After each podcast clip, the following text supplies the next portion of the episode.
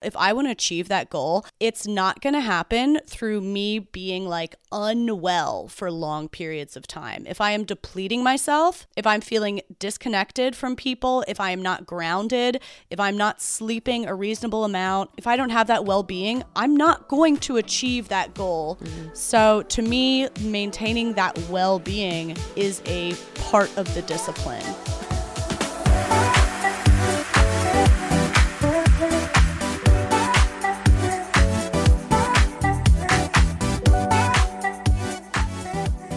Wow, welcome back, you nerds. This is Not For Everyone, hosted by a lover and a hater, and it's 2024. If you missed it, there was a year that happened over the last 12 months, and then and now it's done, and now it's a different year, which is something I keep forgetting. Huge update. Hi, Jess. Huge update, huge update. I actually I have a life update, which is that I'm living in a new year now.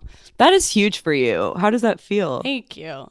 Um, it feels pretty much uh, just a lot like the last year, but a little more confusing because I'm disoriented a lot. but yeah, I would say this year is feeling uh, pretty much like a year still. It's feeling like it's definitely feeling for me like just a continuation of my life. You know what I mean? Like my life just keeps that's, on going. That's cool. Yeah, yeah. No, I didn't like black out or anything when the clock struck midnight or I wanted my, to. Anything yeah. I was hoping yeah. for something, a little more, something to I feel. I was hope yeah, I was hoping to feel. I don't think this is going to be my year to feel anything. I think I'm going to mm. keep just um vibing and for sure such. Yeah, for sure. I did um I guess I do have another life update other than me living in a new year. I did something pretty big. Okay. Over the weekend. Over the weekend, I invented a new sport. Fuck, you're so good. You just do things yeah. for the world every single day. Yeah. Yeah, I think I'm really good. Um, I invented a new sport. How can how can I explain this sport? It's well, it's first I invented in my head. Like I haven't like held any um like conferences or anything yet. But Shoot. that's the next step. Let me let me let me try and explain this sport to you. And I'm really I was going to say I'm really important about it, but that's not the English language. I'm. It's really important to me to see this, to see this become a reality. Mm-hmm. So, you've heard of marathons? I only have heard of them. Literally heard. Okay. Yeah. Don't. It's most. It's um, It's mostly a, a sport you listen to. Yeah. yeah, yeah. um. When I. Okay. So in a marathon, there's a marathon. All the little. All the little skinny sad people are running. Right. They're so sad and um, it's really hard to explain. You know, the person who wins, uh, presumably they worked really hard. They pushed themselves through the race. They pushed their own personal limits, you know, whatever. But possibly there is someone else or multiple other people in this marathon race who, like, pushed themselves, relatively speaking, pushed themselves way harder and achieved like proportionately relatively speaking hit like pushed way harder. I'm talking about like more gains. I think willpower. Yeah, I think I'm talking about like proportionate willpower. Like because if, if you think about me, if I race, I'm not a marathon runner, but if I race a 5-year-old, like I don't have to try that hard to beat the 5-year-old uh, for the average 5-year-old. but I could I could race a 5-year-old and like beat them not trying to brag, but I could.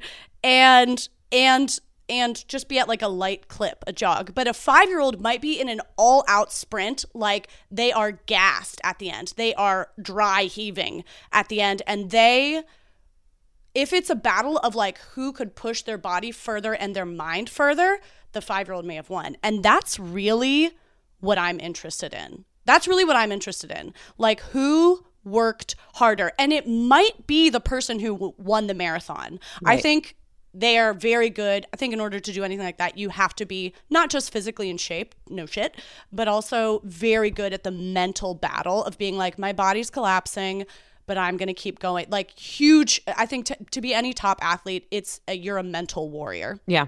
Yeah. Um, but I think there are mental warriors uh, like way at the back of the marathon who have pushed themselves. You know, you see somebody and like they don't seem obviously in shape, or like, you know, maybe they've been working at it, or like maybe their legs are super t- teeny tiny, or like, or maybe they're six years old, or maybe they're 80 or something. And like, I just want I'm inventing a sport. I invented a sport over the weekend where the measure of winner loser is not it's not a time it's not a distance it's not a f- weight or a physical thing it is a measure of willpower and and and in this race i think it's still a running race but what's great about it is that the competitors lined up in a single heat of this race. It could be a five year old, it could be an 85 year old, it could be someone super out of shape who has never run a day in their life, it could be a trained marathon champion. And everybody, regardless of their training and physical state, is actually competing in like how hard can you push yourself relative to you. You know what I mean? I do know what you mean, but I still don't know what the sport is. Everybody's just lined up right now. Oh, everyone's just lined up. Well, it looks a lot. It looks and sounds a lot like a marathon, like a race, like a running like a race. race. It looks and sounds a lot like a race. Like the, the what I was thinking about. Okay, I was on the mm. treadmill when I was thinking about this. I was on the treadmill. Okay, I was like, were you alone when you thought of this, or were you with a six-year-old and an old person? And I was alone on the treadmill and I was thinking about the tragedy. I mean, I'm going to call it a tragedy that like the better you are at running, the less time you have to spend doing it to run a marathon. Like for me, running a marathon is like a 17 hour ordeal, right? sure, But if you're really fast, it's like, oh, how long is this race? It's only like three hours, or like, I don't know how fast they do it, two or some shit. Crazy. And it's like, well, I was out there pushing myself for 17 hours, and they're only doing it for two. And we both might be pushing our bodies to the physical limit, absolute physical limit. Like, you know, we're both, so I might Right. soil my pants much more than the trained marathon runner. And and it could be the trained it could be the winner of the marathon who pushed themselves the most, but it might not be. sure. Yeah, again, still bought into that. So how are you measuring? Okay. Like, well, that's a good Do you question. just decide at the end, like, okay, here are everyone's times, just based on vibes. and here is like who they are. And so because the 80 year old no, no, because there could be two 80 year olds. Could be two 80 year olds. and like are we assuming that they've run a race beforehand so we have a benchmark, a personal benchmark to measure against? Like how are we Mm. measuring? That's a good question, Jess. I th- I thought about it, and I think the best. Maybe some of the other scientists in the community can let us know. I feel like maybe it's heart rate because, like, Okay. like for example, if you're a trained runner running five miles at a you know six mile an hour pace, isn't that challenging? And it will show right in your heart rate, like it. You're not pushing yourself out of whatever zone. Whereas when you see someone super super out of shape run half a mile for the first time, their heart rate is like through the roof. They have proportionally pushed themselves so freaking hard and it's amazing. It's amazing. You know, to see somebody who's who's not used to working out push themselves so hard, it's a relative thing. I feel like I think it's heart rate. I think we're just measuring their heart rate. I like the idea of heart rate. Okay. or sweat. But then there's We a measure their sweat. but then there's something there's something stressful about heart rate because at some point like if the incentive for somebody to win a race is the highest heart rate, it's like that could be bad. people are going to get a heart bad. attack if they're really competitive like they might just drive Yeah. themselves towards heart attack i like the pr- i like where your head's at because i don't know if you remember in middle school when i was on a rec basketball team with some of our friends called the rebellious squirrels i don't know if that was on your radar I do remember for some reason I was not allowed on the team, but I came You weren't allowed? a lot of the games. I wasn't allowed on the team, but I came and watched a lot of your games, and I just sat on the fucking sideline. i Yeah. don't that wouldn't have been my vote just so you're clear on that um, I wasn't on the team. I wanted to be on the team because basketball was hot. Basketball was like the Totally. hot sport. Totally, Yeah. it was. And w- what name for a team is hotter than Rebellious Squirrels? And I It every single year Yeah. got most improved. Every damn year, I was most wow. improved. Yes, that is what I'm talking about. That is somebody who's That's pushing themselves about. to the limit. Yes, as opposed to the person who shows up there, they've got natural talent for basketball. They're maybe, you know, doing a hundred other sports, so they're in the groove. They're always Yep. running spins, blah, blah. In order for them to score a bunch of points, and you know, they were born with great hand-eye coordination, which I can't speak to yours, but you know, It's not there. It's fine. I don't. I'm getting the vibe. It's not that You there. yeah. but like, um, like they don't have to try that hard to be the star to stand out. And i i really like i'm not saying we shouldn't not also commend great athleticism. Obviously i like that. But i also want to have a sport where we're just commending who is the mental warrior Mm-hmm. in a physical endeavor pushing their body. You know what i mean? Mm-hmm. Okay. I'm trying i to think that's more impressive. I think that's more impressive actually. I do too, which is I'm trying to think like if there's a sport that comes close to that. Um Yeah. in a way like maybe team sports. Obviously obviously there's a lot of like skill there, but yeah it's also like how you work together and strategy and so that requires like mental stamina and awareness. It gets closer to it gets closer to it.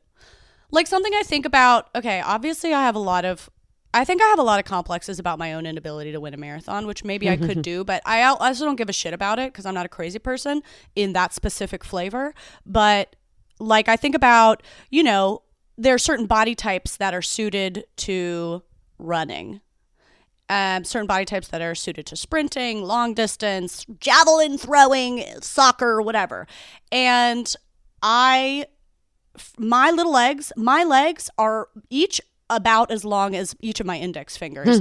and I, it doesn't matter if you put me racing all women or people my age or whatever, like, I will never, my legs have to move twice as fast in order to keep up you know, like if you put like a six foot tall person on a treadmill at six miles an hour and a four foot tall person on a treadmill at six miles an hour, they're running at the same rate. They'd cross the finish line together, right? But if you look at the, the four, short person, their legs are going like, Yep, yep, yep, yep. And that's what I'm talking about. No, I mean, okay, I don't run at all. Like you're saying you're not a marathon runner, but you do run like for yourself, for your health, for your whatever. Well, you I- you run. Yeah, I hate myself. I hate myself, so I run. Sure. And I love myself, notoriously love. And Notoriously, that is the problem. That is the problem. I think the lover hater is really just that you love you and I hate me. and I love you too. Um, yeah, but I love you too. I don't hate you. I don't hate you even a little. But so I I am familiar with this mindset that a lot of runners have. Like my sister is a big runner. She's done a marathon and a couple half marathons and she's really motivated about improving. And I have heard her talk about this phenomenon of like she gets really frustrated that no matter how much work she puts into it, there's only like so far she's going to be able to go with like her makeup of like what her body Yeah. is and you know exactly what you're saying. But then at the same time I also know that runners and people who do marathons and stuff really what they are competing with is their own personal record. Like it's always like I Mhm. PR'd and like that's what becomes the benchmark. So for the larger race for the larger race, like there is a winner, but that's actually rarely what you hear people talking about. Like people aren't saying, "Oh, I came in 780th."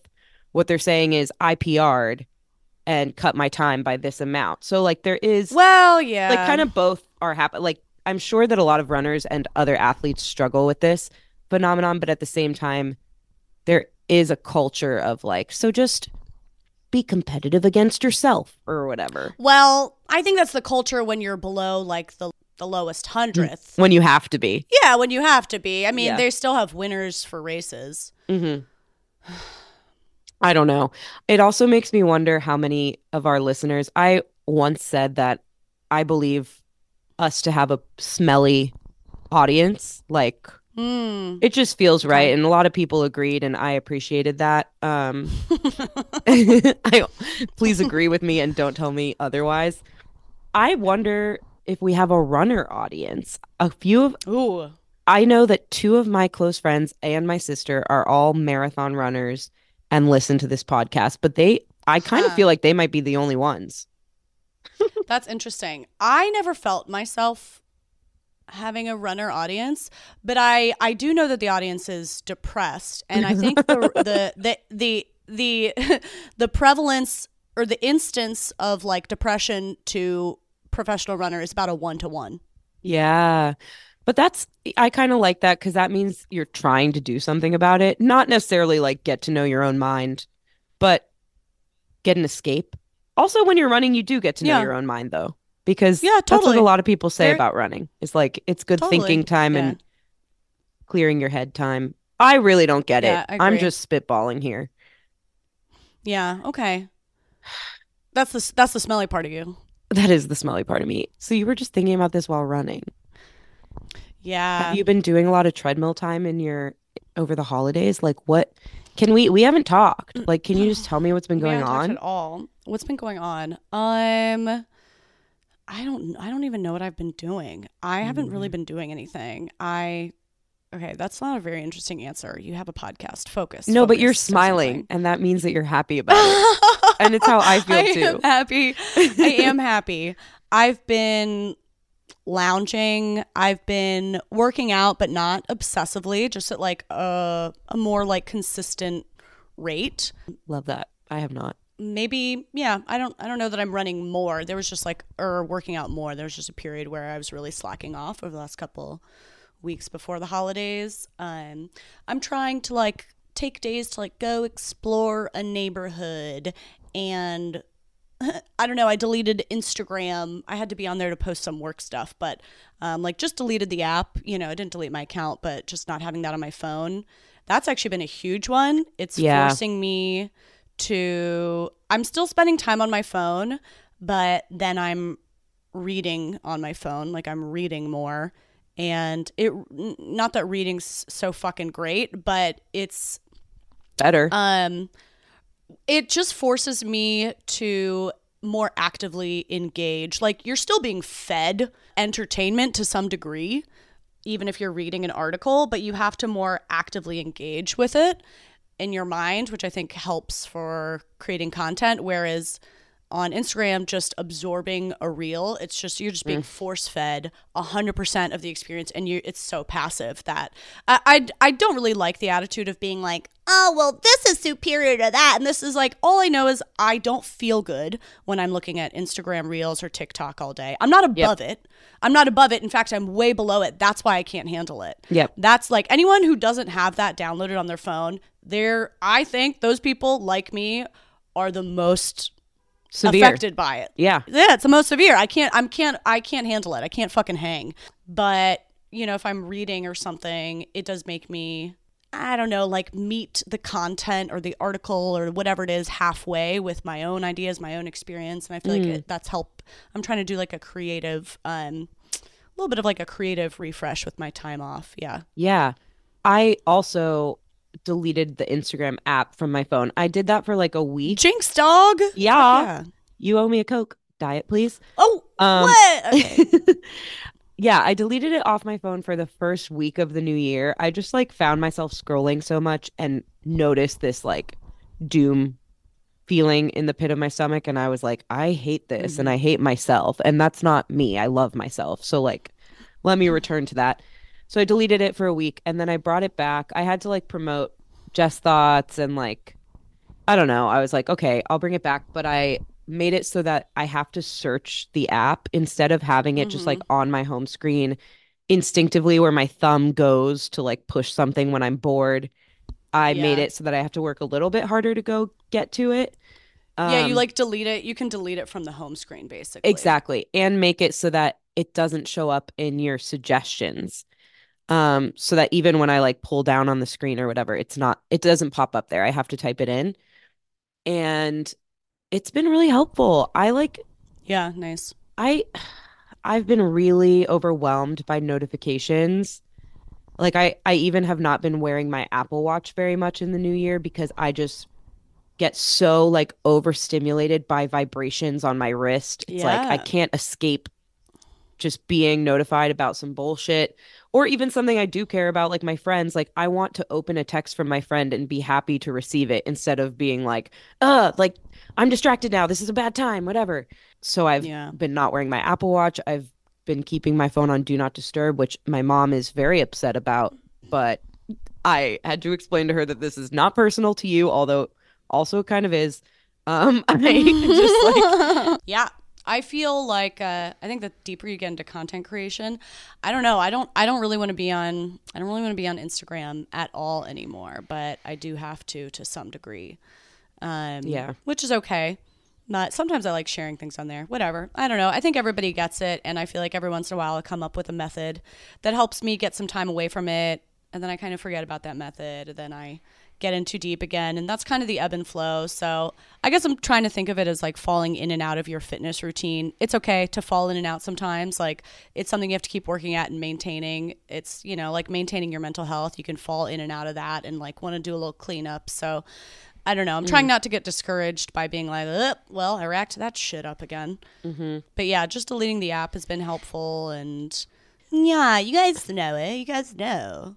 I think the other thing, and this gets into an interesting topic, is like when you're consuming so much content, you start to like, even if you don't want to start thinking that way, you kind of start to like it just infiltrates your brain and you start believing things that you see or you start like adapting the way you talk or your sense of humor or whatever Yeah. to these things that you see and like sometimes that's okay but i've been working on so i just started a like level two of the stand-up class that i did in chicago a couple years ago Sweet. so I'm really excited because I'll have a performance in February and like I'm trying to come up with content. I'm trying to figure out if I use things that I've like tested a little bit on the podcast or new ideas. And as part of that, I'm like trying to find my voice, which takes a long time mm-hmm. when you're a creator and when you do comedy and performance and things like that and writing but I feel like it was harder for me to do that when I was like constantly consuming reels. It's like Too many voices in your head. I can't hear myself because there's just these other things that I'm consuming all day. And Abi, our our editor, our producer, she did a podcast episode on a different podcast like a, a month ago maybe and we'll link it because I, I really liked it it's a really short listen and she talked about how like even from producing a couple podcasts and doing audio editing she started to feel like she was hearing these other people's voices in her head our voices and not not sure like when she's telling a story to friends or making a joke or writing some content because she's a writer like if that was her or if she was kind of regurgitating stuff she had heard mm-hmm. anyway i've been thinking about that a lot lately she also wrote to us recently and was saying that she's feeling like she's been writing a lot lately and that's going really well for her but she like hates everything she's writing. And that's kind of what i'm running into with like i've only been doing it for a week this class for stand up but i'm already feeling like every idea i have everything i write down is like not good enough or not like really fully me or just like i'm not i don't know. I'm being very critical. So anyway it kind of has to do with like outside voices and it kind of has to do with like Inside voices. just creation in general yeah inside voices yeah Yeah, when she wrote to, when she wrote that to us, that she was like, "I hate everything I write." I'm like, "That means you're doing it correctly." Truly, like, eh, I don't think you're in like any kind of artist or creative. If you just love everything you put out, you're a fucking fraud. you're a fraud, Yeah. and you're not doing anything interesting, and you're not thinking very critically. That doesn't exist. I've never met that artist in my life. Um, I think you have to write like a thousand jokes, not like not exaggerating, to get one that you ever care to work on. I just think that's the process for yeah so much of it. Uh, it's like an imperative step is that you hate what you're making a lot of the time. you have to be super critical, I think. So don't be discouraged it's by so that. sick No. yeah it just makes me want to like not do it because Yeah. i'm such a yeah. i'm such a perfectionist by by trade by training like i feel like if i'm gonna hate what i'm about to write and what i'm about to workshop and whatever i don't even want to write it down in the first place which is why But you have to get it out. Abi you have to get it out. You have to get the ba- you have to get out the stuff you hate. I'm not saying you have to work up a whole 15 minute set around it, but you have to write it down. You have to get it out. right ugh it's like pulling teeth and it makes me feel like Yeah. It makes me feel like a fraud. It's like then it triggers like imposter syndrome of like I have a podcast and people listen to me and they like what I do, but I'm now writing all these things and I hate them. So is it all a lie? you know well, they're mean? just different mediums. I think there's some. Yeah. They're totally different mediums. There's something about. I think there's some saying. I can't remember what it is for writers that it's like, um, you know, all writers love having written a book, and all writers hate writing. Like it's Mm. it's incredibly. It's like an incredibly painful, poop, tooth, tooth pulling Hoof? process. Pooth, pooth pulling. Yeah, but something I'm abiding by. I think this. Um, I don't know. I think this will resonate. Something I'm abiding by, kind of in my New Year reflections. I shared with you all that I'm living in a new year. I don't know about you, but I was kind of. I always reflect on. I kind of do set New Year's intentions. They're not concrete goals. They're not stats to hit. It's not stuff out of my control. It's more like, what do I want my life to feel like? what do I want to be striving for? How do I want to adjust my priorities or focus or how I engage with people, things like that, things I can control, things I can work on. And one thing that I heard, it was actually on Theo Von's podcast when he was interviewing Tony Robbins, who's, if you don't know Tony Robbins, you know Tony Robbins? Yeah. Yeah, massive, massive motivational speaker. Yeah. whatever. There was a period where I really loved Tony Robbins, and I do. I think he he obviously helps a lot of people, and also I actually didn't really like this interview with him. It felt a little too. It felt a little too salesy. I was like, give it a fucking rest. But he still has amazing. I think he helps a ton of people. He's helped me with his work, and he said something, which he was just talking about, like the path of least resistance never makes you happy mm-hmm. taking the path like in my day about a hundred times a day i make little decisions and we all do about like do i want to force myself to go out for a short walk or do i i could just keep like bumbling around my apartment and like do this and twiddle there and do that and like postponing like i don't have to go for a walk. It's kind of cold outside like i'm kind of not into it. I have to get my shoes on i have to like brush my hair i have to find my coat. I have to like get cold. I don't really want to. But i always feel happier if i go for the walk. Or um I feel like I make that decision, you know, we all do a hundred times in the day. And there's a lot of kind of like cultural discourse, which I also really, really appreciate and benefit from around like giving yourself a break. You don't have to push it. You don't have to push it on everything across the board. You don't have to get an A plus in everything. You can just take it easy. Like that's a huge value of mine, a huge one. But I think I lost. I think I lost a little bit of my push especially with work. Um, like I've been reflecting on what do I want my work with YouTube to look like in the next year, and I've gotten to this place now. I mean, when I started on YouTube, I would put months, months of work into a single video. I would try things I'd never tried before. I would invest and invest and lose money and just strive and put all this effort and ambition and energy and time and money towards something hoping maybe it would be worth it. And a few years in, I'm like my work is very stable, income is very stable. I pretty much know what are the video formulas that will get good views, what will work, and I thought about doing, for example, a room makeover in a subscriber's home, which I've actually never done before. And th- the reason I've been resistant to doing that is because, like, it's really hard working for a client. Even if I do it, I couldn't just surprise them with a room makeover. Like, I would feel bad if it wasn't something that didn't align with them. So I would work with them as a client to some degree. And then also like the logistics of, you know, spending days in a stranger's home. I'm very introverted. That feels very socially awkward to me. I'd feel very out of place or being on camera with someone. Who knows if they want to be on camera or not? Maybe they don't want to be like, are they going to like it? There's just, there's just so much more risk and so much more unknown and so much more work to go into a project that could have a really cool payoff, but I've I've avoided doing it because I'm like, well, I have a system that works and it's easy and I know how to make videos that people will like and I can just do a sit down decor chat video and I think cuz I've stabilized and reached like a certain level of achievement personally, I'm no longer pushing myself. And I was, li- you know, I was really struggling to think how I wanted to adjust my work goals for the year. And then I heard Tony Robbins say that the path of least resistance never makes you happy. And I'm like, yeah, I'm not really trying anything hard right now. I am coasting, I'm clocking it in and That's totally fine.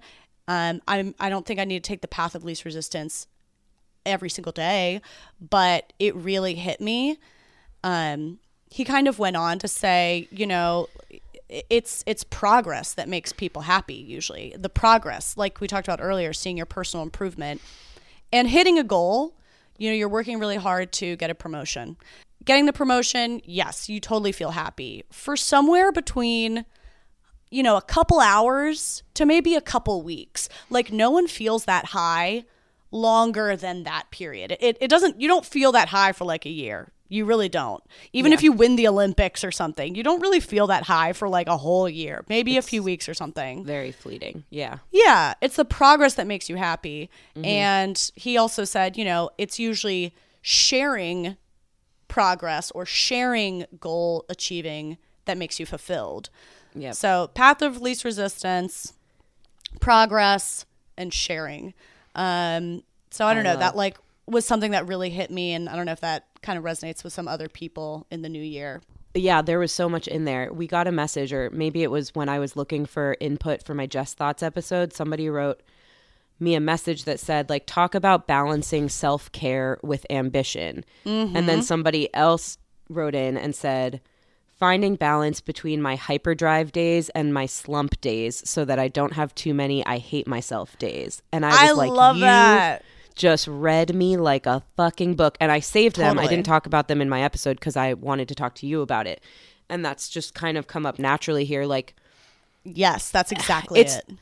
it's really it's really hard. It's really hard to figure out like i know that on the whole i'm a very ambitious person. You're a very ambitious person. At the same time i know that i've pushed myself beyond my limits before. And I don't really want to do that again. I want to try to do what I can to still achieve the things I want to achieve, still do new things that excite me and energize me and push myself because in order to do those things I'm going to it's going to require me to push myself, but I don't want to push myself like beyond limit um, and burn out. And so it's this constant tug of war, like push and pull of pushing and then hitting the brakes, pushing and then hitting the brakes. And I think the good thing about what you're describing is like, okay, you feel like you got comfortable, you got to a place of stability and you let yourself be there. But you also self corrected. Like you realized that. And now you're like, okay, I'm going to turn it up again because I was doing that and it was good for a little bit. But maybe now I'm realizing it would make me feel good to start pushing again. And so I'm going to start doing that. Like there's this book that we had to read for my old job. It's called Radical Candor. And it's one of those like corporate books Yeah. about how to build a team culture. And I do really like the premise of it. I, there's like pros and cons to the book, but the general premise is about, you know, to create a good team culture, you need both to care deeply and challenge directly. That's the whole idea of radical candor. Like if you care about your people and you challenge them directly, then that forms this thing called radical candor and it pushes people to be better while they still feel supported. And so that's just the premise there. But um, there's a part in the book where they talk about rock stars and superstars and like how different people at different times in their career might be rock stars, which are kind of the people that are like solid performers. They'll get the job done. They're dedicated. They they do what they need to do, but they're not on overdrive. And then there's the superstars who are at a point in their career where they want to be pushing for the next promotion. They want to be pushing for more responsibility. Like whatever's motivating them, they're they're in a point where they're climbing. And people oscillate between rock star and superstar all throughout their career, and that's like a good thing. You can't always be a superstar because you're going to burn out. And at least for people who are ambitious or high achieving or whatever word you want to use, like they're probably not going to be satisfied if they're always a rock star either. There's like a balance and you'll have years where you're in the stable state and then years when you're in the pushing state or months or weeks or whatever the time um like variable is for you. But I think that's kind of what you're describing. Like Yeah. you were understandably in a stable rock star state and now you're wanting to push again and I don't think there's anything I don't think you have to be overly hard on yourself about the fact that that's where you were because you're Oh, I don't think aware there's. enough to self correct. I don't even think of it as a correction. I think of it as a, per, a personal preference. I don't think there is Yeah. any. I do not think it is an intrinsic um, virtue to want to push yourself in your work. Like maybe your work is the place you coast and you push yourself in your relationships or you're just trying to like be good to people. You know like what an effort Yeah. that requires. I don't I don't think there's any intrinsic value like you know that's inherently good and must be strived for. That's a personal preference of something that really energizes me. But in order to get back to that place where I was like like we've joked about in previous episodes of like I want a new challenge. I'm I'm addicted Yeah. to that shit. Um it is an addiction. The difference for me is that now I have the luxury and I think like the intention of doing it in a way that is specific and time bound. So I'm not just like sprinting and working till 3 a.m. every single night forever because I'm addicted to work and I'm a, and I hate myself in that way and I'm addicted to always trying to be better because nothing's ever good enough and I'm trying to prove to everyone that, I need, I'm lovable whatever. It's more like I'm going to pick a specific project that feels uncomfortable, that feels challenging. It will have a deadline. It is time bound. Uh, it's going to be tricky, and I'm going to, you know, overexert myself a little bit for it. And then there'll probably be a period of chill. But I think the pendulum swings for a while. If you're if you're a little bit of an overachiever for a while, for me, pushing myself, the the challenge, the obstacle, yeah, I guess the challenge I was working on was like learning to pull back. It's really hard um, if you're addicted to it in a way that I think that you are in some ways based on what you've shared. And so for me, that was like I'm pulling back maybe in work or I'm pulling back maybe in some of my social life, but I am actually pushing myself in like spiritual personal growth because of how dif- difficult that is for me. Yeah. So I think that's something to feel really proud of. Like I I would frame it that way for myself. Like I am really proud of myself in this moment as someone who's like has been addicted to working out, addicted to getting an A plus all the time. I would f- like make a note to be proud of myself on the night when I was like I do not feel like going to the gym. I do not mm-hmm. need to go to the gym for my health. If I go to the gym now, it's just because I'm being obsessive and I'm never cutting myself a break and I'm not proud of that. I'm going to be proud of myself for staying home tonight. And like I would have to kind of clock it that way. So it depends, Yeah. I think I, I think it depends what your growing edge is. And I think the pendulum will probably keep swinging. Yeah. Yeah. Yeah.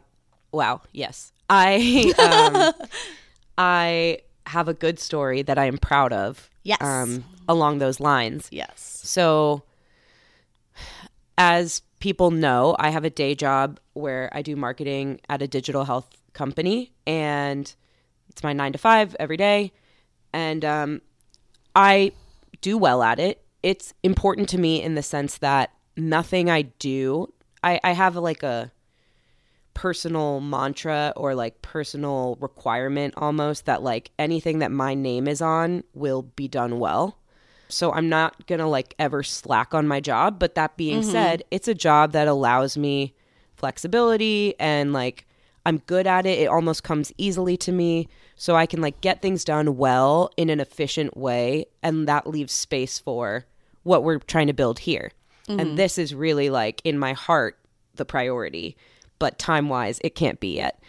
And so a contact from my network, my professional network, who I had been in touch with a couple years ago when I was looking for jobs during my year off, reached out to me. And I like, when I met her a couple years ago, I loved her. I was obsessed with her. I was like, I admire her so much and what she does in marketing and health tech. And she works at a really cool mental health company that's doing important things that I believe in. And we connected really well back then, but it just never lined up for us to actually start working together. And I ended mm. up taking this different job. So she just reached out to me and was like, Hey, I'm hiring now and I'd love to connect with you and whatever. Of course, I'm going to take that call. So we chatted. I learned about what she's looking for, and the role she's hiring for is like, it would be a push myself role. Mm-hmm. A former version of myself, maybe who didn't have this podcast business that I'm trying to build and who didn't have these other side hustle aspirations, would have been like, yes, that's the thing for my corporate career. And it was really hard for me to piece through. Like, kind of last week, I was doing a lot of thinking and soul searching about it to be like, do I want to take this opportunity? It's going to take a lot more effort from me, a lot more time from me. So that's like kind of on the con list. But on the pro list, it's like this person I really respect and this company that would be really cool and this role that would be a growth opportunity. And like, it's hard for me who has grown up in a traditional corporate setting and like always pushed for the next thing and the promotion and the money and whatever to like say no to that. And after thinking about it, I decided to say no to it. And I was just like, mm. my eye is on the prize right now in terms of this, not for everyone. And um, I have a really good equilibrium right now with my work and this balance. I mean, doesn't mean it's easy every day, but it would be much harder in this role that, you know, had come up for me. And I kind of had to like swallow my pride in a sense and be like, I'm not going to take this opportunity because I know that the trade off is not worth it for what my true like focus and intention is for the long term. So yeah, I said no. And I it was hard to do, but I was really proud of myself. That's huge. Yeah. That that really is huge. It's a wild moment. And she was super cool about it. She was like, I really respect what you're doing and respect yeah. that decision and like I'm your biggest fan and I'm rooting for you. You know, like it's awesome. Everybody's gonna move on. Everybody's gonna be fine. Yeah, it's a, it's a job. It's a job. it's a job. She wasn't uh, hoping to marry you. She was hoping to right. give you money for services. Yeah, so she's gonna live. Right. but like that's huge, Jess. That's like it's. I think that's the key to life. I think that's the key to having any chance at achieving achieving your dreams. To me, it's the most one of the most important lessons I learned as an adult is identifying strategically where I'm okay getting a C in life. Mm. It used to be everything has to be an A. Everything has to be an A plus. And it's like I am strategically getting C's in some areas because I don't have infinite energy and I don't have infinite time. And I don't I, I don't have infinite fucks. I have one or two fucks and I give them out deliberately. Yep yeah, it's not everywhere. That's it's a huge, huge deal. To me, that is that is as important as the late nights you put in working on the podcast. Totally. It's one of those things like going back to the rock star superstar analogy.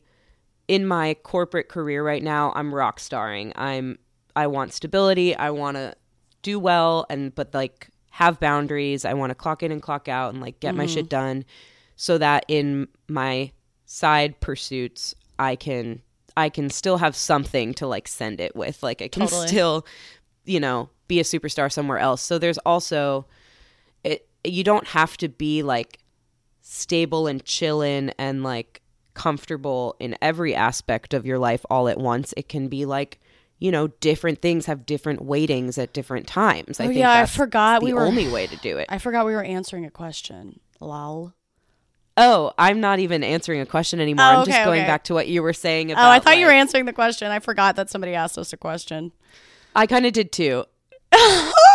I think we're answering the sound it. of my own voice. Yeah. I think we're answering it. It's like there's no perfect answer, but just a mix. I think it's part of that when people ask about intuition. I think it's part of uh, yeah getting touch with your intuition, getting to know yourself, and and that uh, the great adult task of you deciding priority. Like for so much of your childhood life, maybe even through college, people are telling you what your priority is supposed to be. Yeah. And like eventually you're allowed to decide. I no, I don't have to go to that party. Like I don't have to take that promotion or I do want to do this thing that no one else thinks matters.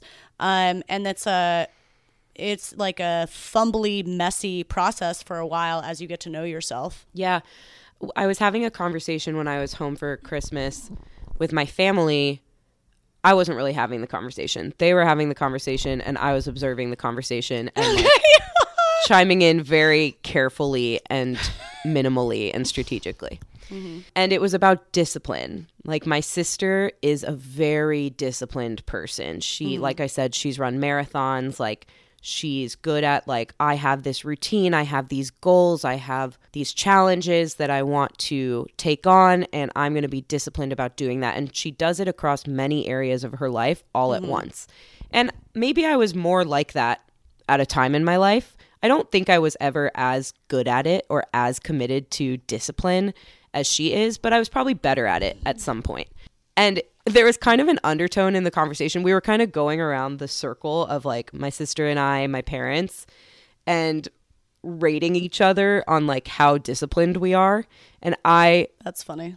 did not request to be rated. Like I was like, we the rest of you can take part in this. Uh-huh. I will just I will just observe because I know that they have a perception of me that I'm not very disciplined. Like I've never been the marathon runner. I've never uh I don't know. I I'll try to like this is a bad example that I hate, but it is a true example that has a lot of family stuff wrapped in it. Like I'll try to lose weight and I won't. You know, like these are those things that you think of as like somebody needs discipline to achieve those things.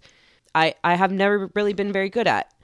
But I thought about it more and then after this thing that happened last week with this job opportunity, I was like, I'm fucking disciplined as all get out. It's Yeah. just that I'm driving it towards like one thing right now. Like I have a focus and it is growing this podcast and like achieving what I want in this part of my life.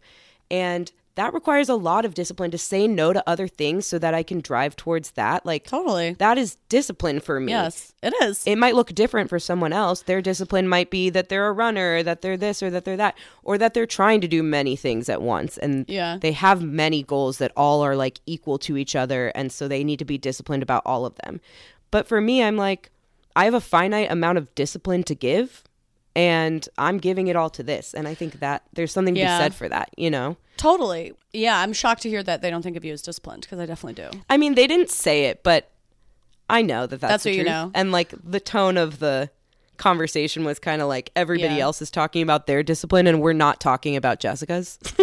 Well, what that made me think of is that like, okay, I do value discipline and like striving for whatever your you decide your goals are, working hard at things, taking a difficult path at times, and committing yourself to stuff. But another thing that's a big value and not a lesser value than discipline is like being well. Mm-hmm. Being well. And so I know as an ambitious person, I know through my own like through fucking this up, I've learned that if I want to be ambitious, have an ambitious goal, if I want to achieve that goal, it's not going to happen through me being like unwell for long periods of time. If I am depleting myself, if I'm feeling disconnected from people, if I am not grounded, if I'm not sleeping a reasonable amount, if I'm not giving, working out, but also giving myself good breaks from the gym, you know, feeding myself spiritually, uh, feeling challenged, but also rested. Like, if I am not well, if I don't have that well being, I'm not going to achieve that goal. Or if I somehow do by some fluke, I'm going to collapse right after. So to me, uh, maintaining that well being is a part of the discipline, which means having balance in my life. And if I'm going to deplete myself and have a couple weeks where I'm not sleeping because I'm working hard, okay. But it's, again, it's going to be time bound it's going to be for a set amount of time and i and then i'm going to need to like take time to return to um, nourishing relationships and nourishing myself spiritually emotionally mentally you know giving breaks that to me is a part of ambition because i've i've done it the other way before and i ended up miserable and i didn't achieve the goal. And sometimes i've achieved the goal and ended up miserable and i don't know what kind of what win that is either. So you know i, I don't know. To me i think that's how i've adjusted things. Yeah, part of discipline is giving yourself breaks because how I think of discipline is like staying focused on a goal for the long run, like staying committed to the thing that you want to achieve. And in order for you to do that, it's going to take a while for you to achieve whatever this thing is. Right. It has to be sustainable. So it kind of brings me back to this question or how this person wrote that of like balancing my hyperdrive days and my slump days. Your slump days are feeding your hyperdrive days. And like I I've kind of struggled with this lately of like I definitely noticed that I'm such an all or nothing person. I'll have a an ugly day where I do absolutely nothing but binge watch a show and then the next day I'll do all of my errands and crank out all of this work that I've been putting off and think about how we should like start doing something different for our podcast promo and just like be really firing on all cylinders and then 2 days later I'm like okay, I need a break again. Mm-hmm. And I mm-hmm. just like have these like really big peaks and valleys in the way that my energy works. Yeah. And I used to like be very critical of myself for that as I think this person is being. And then at some point I was like that's just how I work. Like Where's okay, the energy I've, come from I've, if you don't rest? Like right, you don't like, you don't run 5 marathons in a row, you run a marathon and then you rest. So set up my life. I try to set up my life like accordingly to to allow for that. I try to make it so that on Sundays I don't do anything. I try to make it so mm-hmm. that I have like Fridays blocked in terms of meetings at work so that I can do a lot of focus stuff to close out the week. Like I try as much as is within my control to set up days and time chunks and whatever to lend themselves to the fact that that's just how I work. So it yeah. doesn't have to be this thing that makes you hate yourself. It, it all can amount to like the things you're trying to achieve. Yeah. And productivity doesn't have to be the end goal either. Like I, I call them, she calls them slump days, which made me smile because I call them my slug days. I'm slugging mm. when I be being a slug. And like sometimes it's, yeah, like it probably does mean that I'm going to have a burst of energy or creativity or productivity later. But maybe it just means I get to enjoy a fucking slug day. Sometimes, a, yeah. like, what a great day I had being a slug. And then I died. You know, that could be the story. Um, yeah. But and maybe you need to adjust your ratio, but just keep. You know, it's all good. It's all smooth. It's all smooth sailing. Can I tell you something? Yeah. I always think the word smooth should have an e on the end of it. Mm. Because otherwise, it's just smooth. Smooth. It's smooth. It's smooth. It smooth. Smooth. like tooth. It, a d- tooth. Smooth. Wait, no, those aren't the same sounds. Yeah, like tooth. Smooth. Yeah, like tooth. Yeah, like tooth. Tooth. Tooth. Smooth. Smooth. I uh, would like to run on a platform for president where we add an E to the end of smooth. Nothing less. Nothing less. My friend, my friend, oh my God. I caught up with a girlfriend the other day and I was like, How's the dating life? Blah, blah, blah. And she's like, Oh, I was dating this really great guy. Like, I don't know, we're having a great time. He's so handsome. The sex is great. He's got great personality. He's super funny. Like, there's just one thing that I've been feeling kind of weird about. I've been feeling kind of weird about it. And I was like, What? And she was like, Well, I, he's, I think he's a middle school teacher. Um, he's always been a middle school teacher. And the other day, he was thinking about quitting his job and he said he wanted to run for president. I was really afraid that's where you're going. and she's like, Is that, do I have to stop dating him?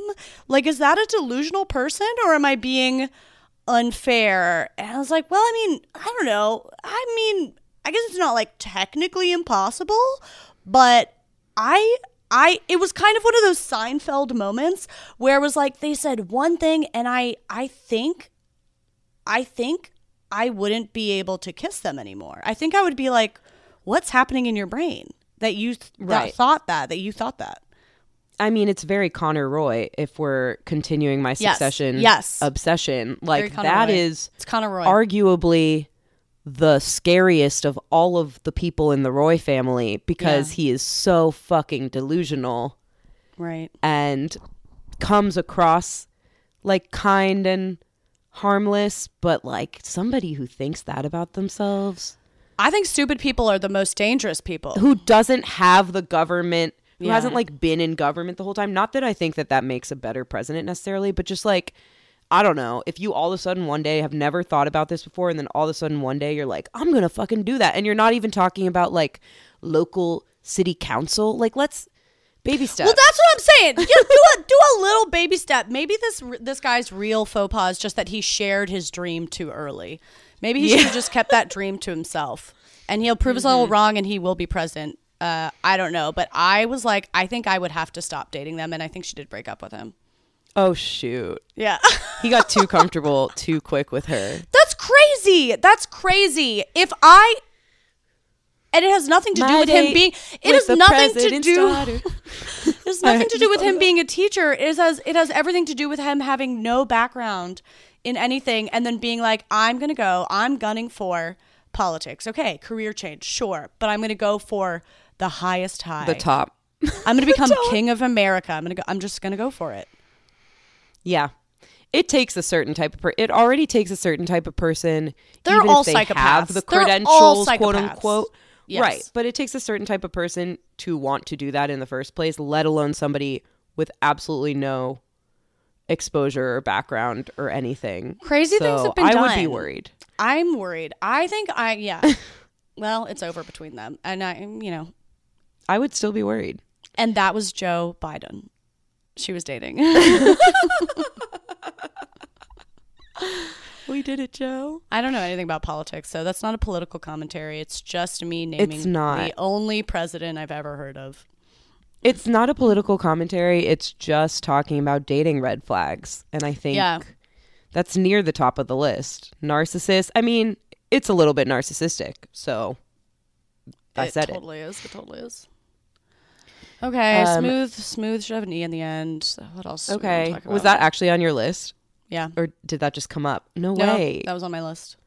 That's incredible. You're That was really among- this whole podcast thing. That was among the important notes, the important notes I wrote down among a sport I invented and how to pronounce smooth. Smooth. Uh, what do you want to do? I have a question. Oh, have totally. question. Fuck yeah. Fuck yeah.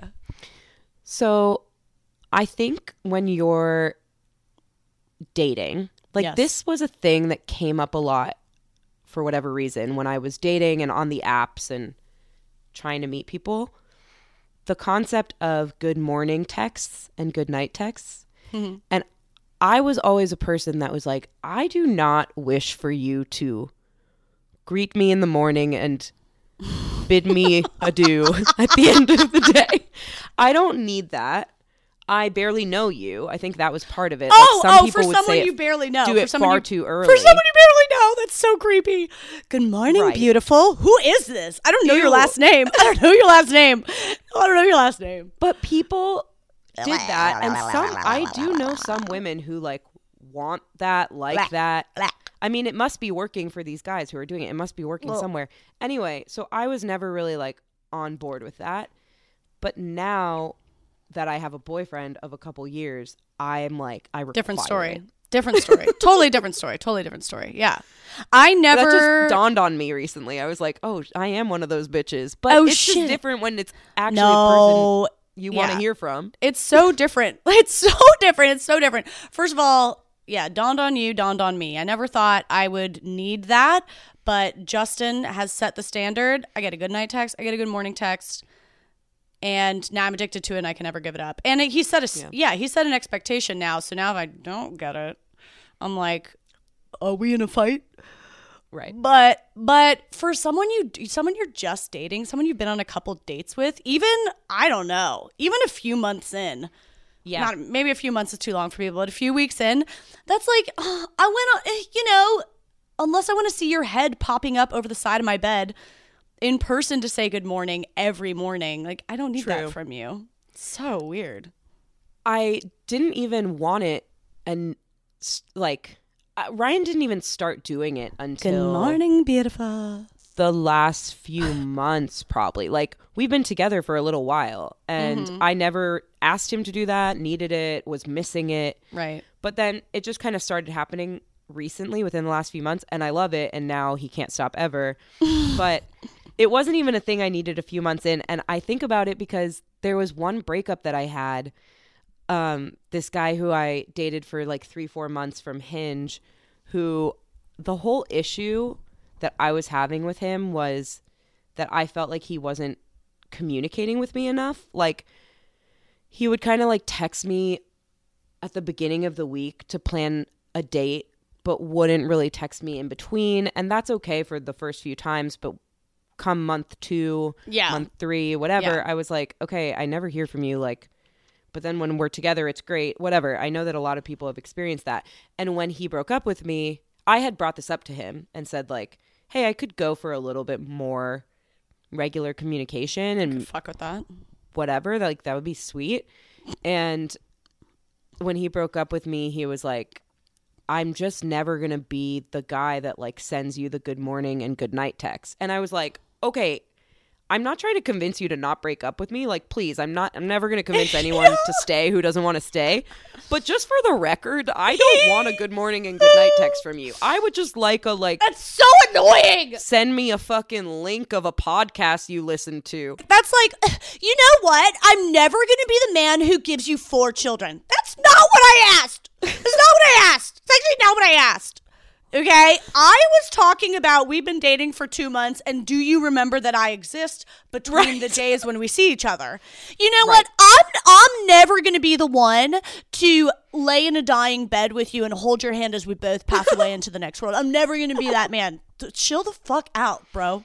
Yeah. Chill the fuck out. That's exactly the problem. It's this thing that I do feel like is a bit pervasive in like heterosexual dating where men assume that women want to like make them their husband right away and like I'm trapped and she wants all these things from That's me. That's a and I have to send her paranoid guy. That's good night that's a fucking that's such a red flag. First of all, I dated that I guy. It's a red flag of a guy who's very touchy about his independence, and it's a complex Mm-hmm. that he needs to work on. Or you can date him for six years, but uh, it's it's you know, ugh. it's boring. It's boring. They're canceled. I mean, they can they can do that. They can have that complex if they want, but I'm not dating them. Yeah, it pissed me off. So anyway, but now Ooh, I'm a changed woman. Yeah. And I need to be tucked into bed. Do you want to sign off this podcast by us saying a good night text to each other? Like s- speaking one? Yeah, yeah, it's an audio podcast. Or like sending one? Okay, no, okay. it's not on the, on the I was audio like, is it just for our eyes and like people just know that we did it, but we just text? Oh no, we're gonna speak it. We're gonna do a spoken word gonna audio speak it. text. Okay. Okay. Yeah, I'd love to receive one from you. Okay, this is the tone. This is the tone and timber that all of my good night texts should be read in.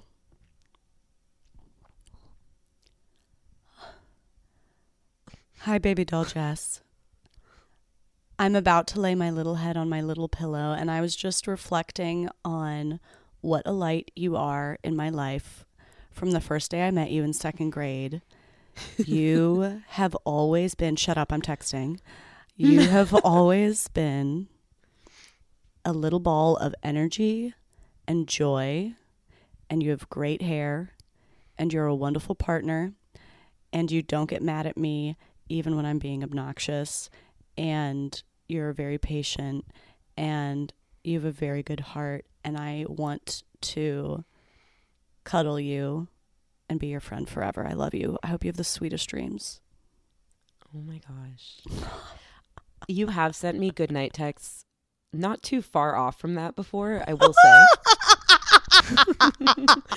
like if it's late at night when we're texting about something. sometimes something. I do. Sometimes I do. Sometimes I Yeah, and you're like about to go to bed and you want to let me know like I get I'm very stop because I'm going to bed. I get very Yeah, emotional. and then you take it there and then I'm like I'm not ready. It's like I love this and I agree with it. But do I just like repeat the same thing back cuz she knows I feel that way and like it's going to seem disingenuous if I yeah. just say it back right now. You now. don't have to. Yeah, you don't have to ever say it back. So what I would say instead Okay. is kind of more like Hey baby, I want to make a podcast with you. No, that's the beginning. That's your uh I want to put a That's your podcast ad. in you. That's what, how our ad opens on our podcast. I, I think want to it's put a so funny every podcast time. inside you. Yeah. No, it would be something like, "I wish you were here to stroke me gently as I fall asleep and think about your beautiful hiney." That actually is something that you've probably texted me before. Yeah, I think that's more like I would take it there, and then we would both sleep beautifully and soundly. Mm-hmm. That's what we both need. It's what we both need, and it's what you needed, and you didn't know it when you turned in for this podcast, but now you know it. Spank you on the butt and send you out the door. This has been not for everybody. You listened, and that's your fault.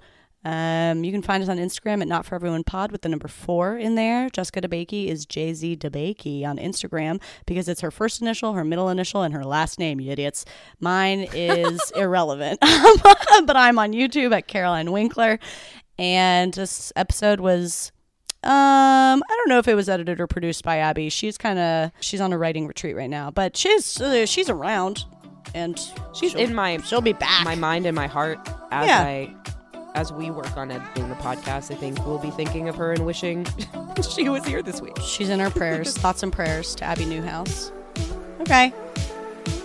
Bye. Cheers. Toodaloo.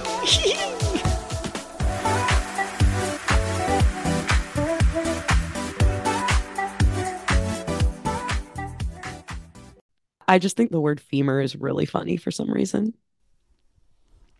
Mm.